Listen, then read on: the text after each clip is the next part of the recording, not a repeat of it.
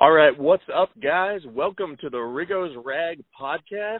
This is Jacob Kamenker here. I know I, am not usually the host of this; it's usually Ian Cummings, but today I'm giving the intros, I'm giving the outros, even though I'm on with Ian Cummings today. Uh, we have called this podcast together as an emergency podcast to deal with the Redskins' sudden decision to cut ties with Mason Foster uh, it's a couple days before training camp, and uh, Foster is now no longer on the team. So uh, we're going to dive into that topic, me and Ian. But uh, first of all, Ian, how are you doing today? I was doing good, but after hearing you do the intro, man, oh my god, that's that is I have never heard that before. That's he's got he's got some pep in his voice that I haven't heard before, guys. I don't know what I'm doing giving him this role. The power's gonna go to his head, but I don't know. I'm doing pretty well. I just Wow, that's crazy. I've never. You're good at it. You're natural. Don't get me wrong, but wow. Yeah, we're uh, we're doing things a little backwards today. I mean, I I've been holding off taking this role for a long time. You know, just letting Ian have his moment in the spotlight. But today, today was time for me to take charge. And you know, uh, I'm coming out coming out of my vacation. I'm on vacation right now to do this emergency pod. So it was time for me to take charge. Time for me to bring the energy. And uh, time for us to talk about Mason Foster. I mean, he got cut, and we're talking like a day or two before training camp.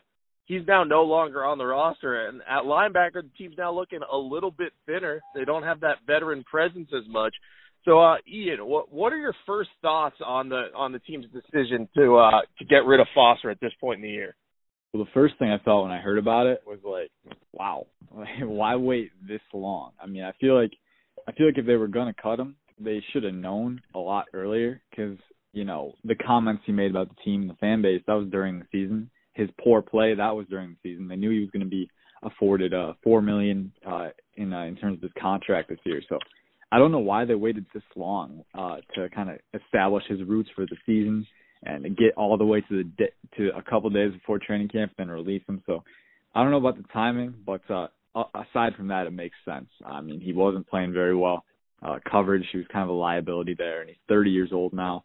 Uh, just not a very cost-effective contract with four million. And uh, Trent Williams, I think he's he's got 13 million annually right now, and he's he wants to be paid uh, in line with the top tackles in the league. I think with his extension, and this four million uh, this four million cap cut does a good job cutting that uh, cutting that deficit and closing the gap. I think they might want to release one more person to make it a comfortable margin, but uh, it, it chips away at it pretty well. So I think if they're planning on extending Williams, it does a good job of doing that. Uh, but you also get rid of a guy who was kind of a financial liability because he couldn't really play to his contract value. But uh, now it does make the linebacking core really thin and unproven. So that's an issue there. But um, I, I'm I'm okay with it. I don't know. Uh, the timing was a little weird, but uh, it, it makes sense every other reason. Yeah, and you, brought up some good points with the offensive linemen specifically. If they want to get Trent Williams back in camp, they're going to have to give him some sort of raise, and I think that's ultimately either going to happen or Williams is not going to want to miss game checks and he may come back to the team. But no matter how you look at it, freeing up some extra cap and a little extra cash is good because they also have to extend Scherff. And I know I was reading something that said they could even extend Scherff and open up more cap space this year by doing the extension. But still, it comes down to both cap value and cash value, and they just didn't want to pay Mason Foster that much money to probably be a backup, especially given the fact that it seems Jon Bostic overtook him in a very short period of time. Bostic was the guy they signed after the Reuben Foster injury, and I think just what it boiled down to is the fact that Bostic looked better than Foster. He's younger, he's a little bit more athletic, tries that same kind of two down run stopping ability, but he's younger, he's cheaper, and so I think that's why they went with it. They'll roll with Bostic and Hamilton as the starters, which I kind of thought was going to happen anyway. Um, I had predicted Bostic would start over Foster and Foster would be a run stopping backup. But like you said, it makes sense based on performance to get rid of him. Just the weird thing is, like, at this time of the year, like a couple days before training camp, like why didn't they choose to get rid of him earlier? I mean, maybe they're trying to offload him to a linebacker needy team in a trade, but I I guess if they were going to get rid of him, now is a good time to do it because he might catch on with another team. But it is kind of weird just to have it a couple days before training camp, and now Mason Foster is gone, and you've got a few linebackers on the roster, and really a few of them are really young guys and unproven. So it'll be interesting to see what happens at the position. Yeah, yeah, for sure. From what I've heard is that Jon Bostic uh, really impressed in the short time he had uh, after he joined the team. He really impressed them and was communicating well. I don't want the hype train to go off the rails with Bostic because he's been a spot starter, a borderline starter for the Colts and the Steelers, and he was never very good with those teams.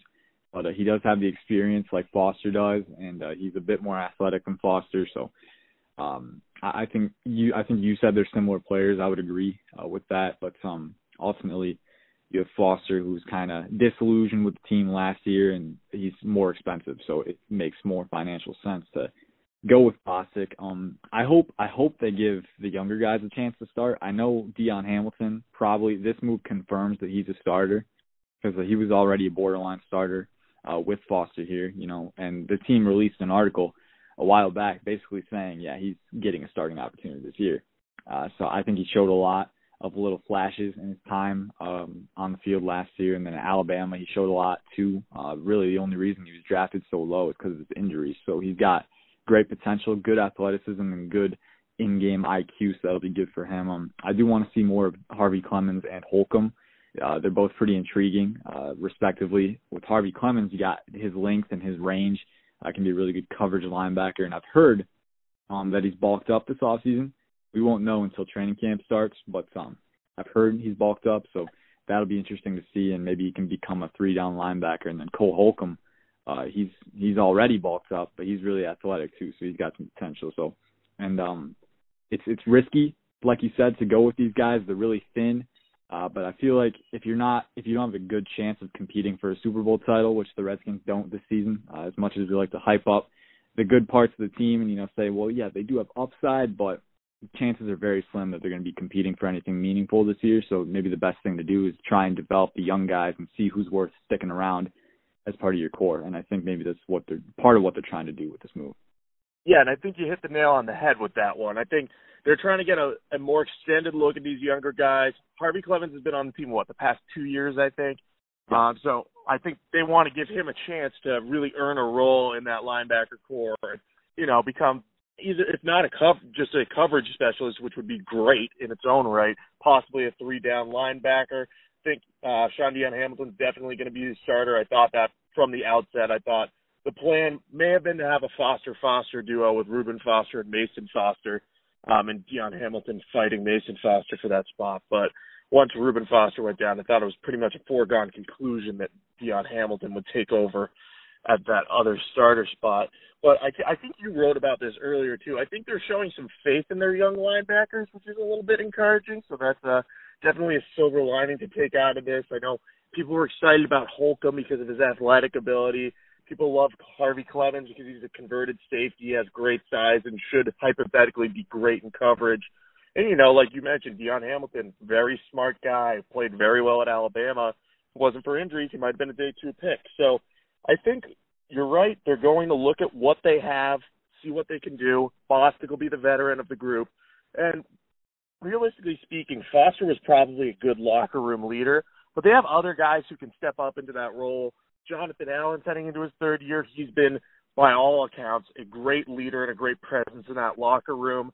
Um, Josh Norman and Landon Collins are a couple of talented veterans in the secondary who could help be kind of a locker room voice.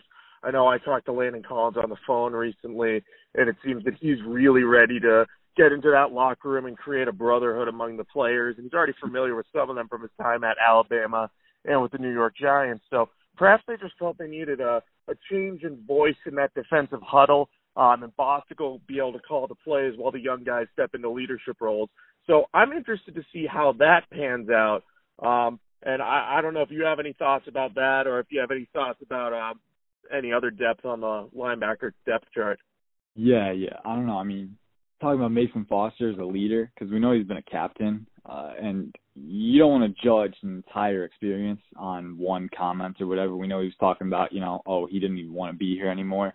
Uh, last season wasn't really buying in to uh, the culture that they were building, and uh, I, I don't want to deny he's he's he has experience, you know, in a young position group. So he was definitely giving that to the Redskins. But I, I just wonder if maybe there was a little bit of unsavoriness between him and the coaches. Maybe the relationship was a little fractured after the whole season kind of fell apart last year, and you had him and Zach Brown kind of speaking out about you know how the writing was on the wall and stuff like that. So I don't know if maybe it was a lingering, uh, a precipitory um cause and effect, you know, of that. But some, yeah, I don't know. I think it had to do with that a little bit, but mostly his performance. I know some people are saying, you know, he wasn't the right leader for the team. Uh, that that could be the case, but we we don't know with the information that we have. But I think, like you said, there's a lot of candidates to kind of fill that leadership role. Uh, you talk about Shaun Dion Hamilton. He was frequently called the quarterback of the Alabama defense, and he was calling the or he was calling the plays and getting guys in position a lot. And then Jon Bostic, who uh, reportedly took on that role pretty early uh, in minicamp earlier in the year. So that'll be interesting to see kind of who takes that role because that's usually what you think of when you think of the quarterback of the defense is the uh, linebacking core. But um, yeah, Landon Collins, I, I listened to some of the of the of the recordings that you uploaded, and he did sound really excited to kind of take on that role too. So I think they they have the right building blocks. I don't know if Mason Foster aligned with that. I don't know if he didn't align with that, but uh, fact of the matter is he he's gone now. They got to make do with what they got, and I think that I think there are pieces there. I'm just not sure if they can complete the puzzle in terms of leadership, but some they seem to have a direction they want to go uh, towards, and that's that's at least a good sign that they're not just shooting in the dark. Yeah, that's definitely a good point. And even if Foster fit the leadership model, he may not have even fit the timeline because I believe he's about 31, and though he's the team's leading tackler last year, his coverage skills had eroded at that point. It, it was just clear that he was a two down run stopper. The team saved money by getting rid of him and saves future cap space and cash, so they can use that to invest in other areas. Uh, but now the interesting thing is the linebacker group stands at four people uh, that are likely to make the roster in Jon Bostic, Shaun Dion Hamilton, Josh Harvey Clemons, and Cole Holcomb, who we've already talked about in depth during this podcast. Now, there are a couple of other players that play kind of a hybrid linebacker role in the 3 4 scheme that I think could have a chance of making the roster. And undrafted free agent BJ Blunt and former Patriots, Lions, and Bengals linebacker Marquis Flowers. Both have been on the team since this off season uh, rolled around. Um, so I think there could be a spot for one of them now, especially if they can prove to play on the edge and in the inside. Uh, I'm curious, if you had to pick either Blunt or Flowers, which one would you go with as the fifth linebacker, or would you choose not to take a fifth linebacker onto the squad? Um, I would probably choose not to take a fifth linebacker. Uh, neither of them are good enough or convincing enough for me to take them right now. Use a roster spot. I think Dion Hamilton, Bostic, Harvey Clemons, and Holcomb is a pretty solid uh, position group. If you're just going by young upside, uh, you know, obviously they're very far from proven, uh, but um, I, I think that's where I would stop there. But if I had to, if I had to pick a fifth one, like if if we finalize the roster and we had 52 spots, like all right, you can pick one more guy. I would probably go with uh Blunt, just because maybe uh, there's a little bit more untapped potential there, uh, where maybe you can get a little more out of him. Flowers is pretty. He's decently athletic too, uh, and he's got some experience, some multifaceted experience. Uh, in uh, our unheralded players segment earlier in the year, we kind of spotlighted him, and he was uh, he's played a lot of special teams. He has a lot of special teams experience across the league, but for the Patriots, he played special teams and defense. Was kind of a, a variety guy for them, uh, but he's never kind of latched on into an increased role, and so I'm not sure. I think Blunt at this point. I think Blunt's a little more athletic, a little faster. For he's smaller, but he's faster too. Kind of that uh, you got that trading off a little bit, but some I like Blunt's attitude and his tenacity, and I would just rather take a take a risk on him. He's a little bit younger, 24 years old to 27, so uh, you got to compare that. But some if I if I didn't have to pick one, I'd probably just keep it four. Uh, I, I like the, I like that base group, but uh, Blunt over Flowers for me. Yeah, just to play a little devil's advocate on Flowers, uh, he showed good hybrid ability in that three-four edge rusher and middle linebacker, outside linebacker, special teams guy with the Patriots. I watch a lot of Patriots because I grew up in New England and still and currently live there. Uh, but I can totally see the under, the argument for going with Blunt because of his untapped potential. I think Blunt ultimately makes the practice squad unless he has a great preseason. I don't think they keep an yeah, extra linebacker.